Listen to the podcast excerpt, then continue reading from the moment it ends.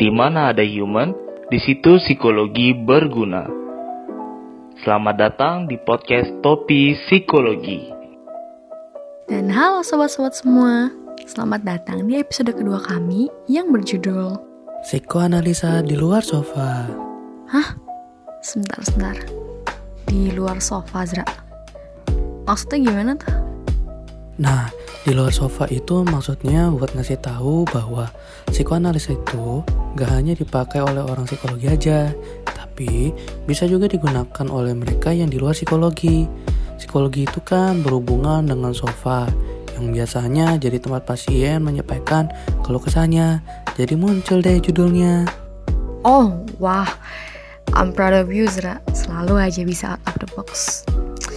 Eh, oh iya. Jadi di episode kali ini bahas psikoanalisa ya? Apa aja tuh yang bakal jadi bahan pembahasan kita, Zra? Pastinya semua yang berhubungan dengan psikoanalisa dong, seperti pengantar singkat psikoanalisa. Kemudian, contoh aplikasi psikoanalisa di luar dari ruang konsultasi psikologi, keberadaan psikoanalisa baik di dunia dan di Indonesia sendiri. Kemudian, mungkin bagaimana cara menjadi seorang psikoanalis. Hmm, iya menarik banget sih ini. Oke lah kalau gitu kita langsung mulai aja kali ya.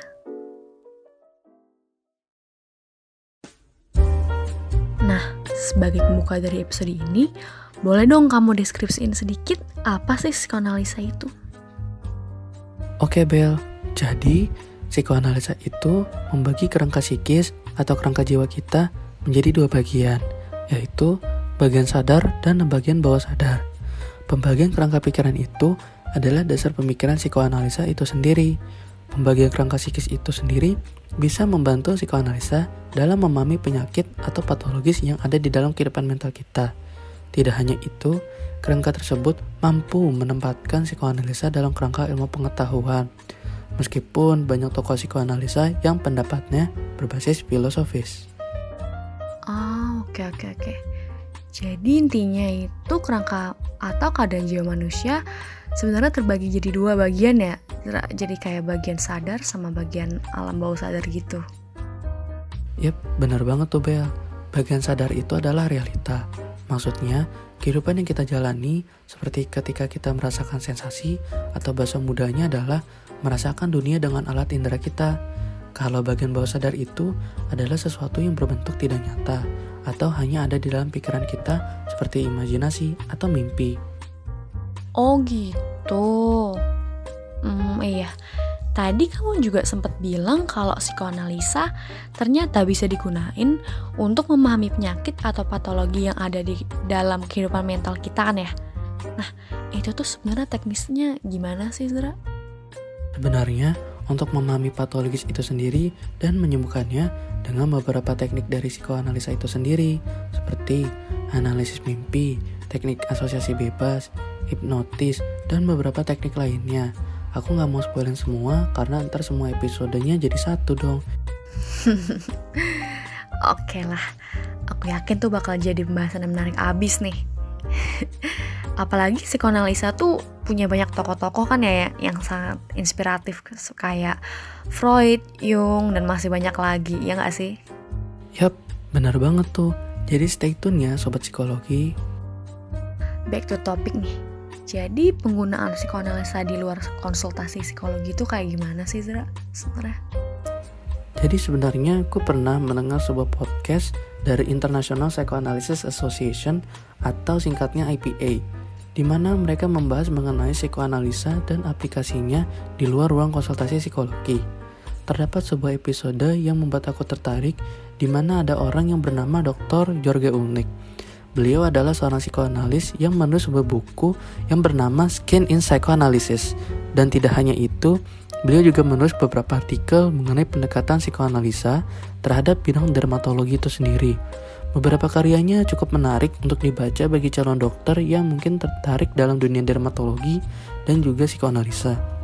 Kemudian, untuk contoh-contoh lainnya, sobat psikologi dapat e, mendengar podcast dari IP itu sendiri agar dapat melihat bahwa psikoanalisa adalah sebuah ilmu yang lumayan fleksibel dalam penggunaannya itu sendiri. Oh, wow. Jadi psikoanalisa ini ternyata bisa dihubungkan sama banyak hal juga ya ternyata. pasti buat jadi seorang psikoanalis tuh bakal butuh waktu dan usaha yang besar kan ya dan yang pasti juga harus menjalani pelatihan intensif khusus yang diakuin oleh International Psychoanalytic Association kan Yap, benar banget tuh Bel. Bahkan untuk dapat mengikuti pelatihan tersebut, setidaknya harus memiliki gelar sarjana di bidang yang berhubungan dengan kesehatan mental. Hmm, oh iya, kalau nggak salah juga, uh, ternyata harus punya pengalaman dan juga udah ngikutin pelatihan sebagai terapis kan ya? Yap, benar banget tuh. Selain itu, ada beberapa jenis gelar pasca sarjana dan doktoral yang dapat diterima sebagai calon atau kandidat dalam program pelatihan psikoanalitik. Seperti yang pertama itu ada Dokter Medicine atau MD. Untuk gelar MD itu sendiri sebenarnya setara dengan gelar spesialis di Indonesia dan MD itu sendiri harus uh, spesifik di mana dalam bidang psikiatri. Yang kedua itu ada uh, doktor dalam bidang uh, osteopatik medicine atau uh, ilmu pengobatan osteopati atau singkatannya D.O. Yang ketiga itu gelar PhD dalam bidang psikologi atau social work dan yang terakhir adalah gelar master dalam bidang konseling, social work, marriage atau family therapy. Oh, menarik banget sih ini. Jadi kalau aku boleh simpulin dari awal nih, Zra. Jadi psikoanalisa itu merupakan ilmu yang membagi-bagi kerangka psikis atau kerangka jiwa manusia menjadi dua bagian yaitu bagian sadar dan bagian yang terjadi di alam bawah sadar kita. Dan selain dapat digunakan dalam berbagai bidang, ternyata psikoanalisa juga dapat digunakan untuk memahami penyakit atau patologi yang ada di dalam kehidupan mental manusia. Dan hal menarik inilah yang bakal kita bahas di episode berikutnya kan Ezra. Hmm, kalau gitu, mungkin ada yang mau kamu tambahin Zra sebelum kita sudahi episode kali ini? Hmm, mungkin aku mau menampakkan sedikit mengenai keadaan psikoanalisa di mata dunia. Kalau berbicara mengenai psikoanalisa itu sendiri, beberapa negara di dunia sudah memiliki asosiasi psikoanalisa itu sendiri dan bahkan psikoanalisa itu sudah memiliki jurusan uh, di berbagai kampus di banyak negara. Salah satu contohnya adalah Universitas Essex yang menawarkan program studi psikoanalisa selain memiliki jurusan uh, psikoanalisa sendiri uh, sudah punya plat, uh, program kepelatihan di berbagai negara. Oh keren banget sih ini. Berarti kita kayak udah semakin dekat dan semakin mudah juga ya untuk menjelajahi bidang psikoanalisa ini. Benar banget Bel.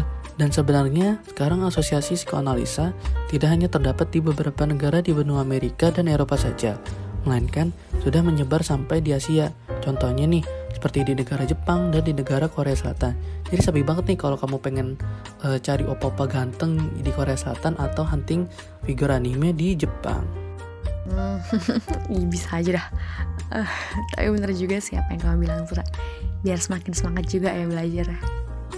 Nah, tadi kan kita udah bicarain tentang psikoanalisa di belahan negara lain. Kalau untuk di Indonesia sendiri gimana tuh Zra? Apakah psikoanalisa sudah dikenal di Indonesia? Psikoanalisa di Indonesia ya? Hmm, sebenarnya untuk psikoanalisa di Indonesia ya cukup dikenal di buku Vice atau di buku Psikologi Kepribadian kok. Canda kok. Sebenarnya di Indonesia sendiri sudah punya asosiasinya loh yang bernama API atau Asosiasi Psikoanalisa Indonesia dan mereka juga menawarkan pelatihan psikoanalisa sendiri loh. Wah, udah masuk Indonesia ya? Um, berarti kita pun udah bisa nih buat jadi seorang psikoanalis di negara kita sendiri, ya nggak Zra? Kalau kamu nggak mau meninggalkan ortu, ya sebenarnya bisa banget sih Bel. Dan boleh aja tuh kepoin Instagram atau Twitter dari Asosiasi Psikoanalisa Indonesia itu sendiri. Oke, sekalian promosi juga ya. Gak apa-apa Bel, biar psikoanalisa bisa lebih maju di Indonesia. Dan ya, dengan begitu telah selesailah episode kali ini. Terima kasih kepada sobat-sobat psikologi yang sudah mendengarkan dan ikut serta dalam petualangan pada episode kedua ini. Semoga isinya dapat menginspirasi dan yuk nantikan episode selanjutnya. Sampai, Sampai jumpa. jumpa.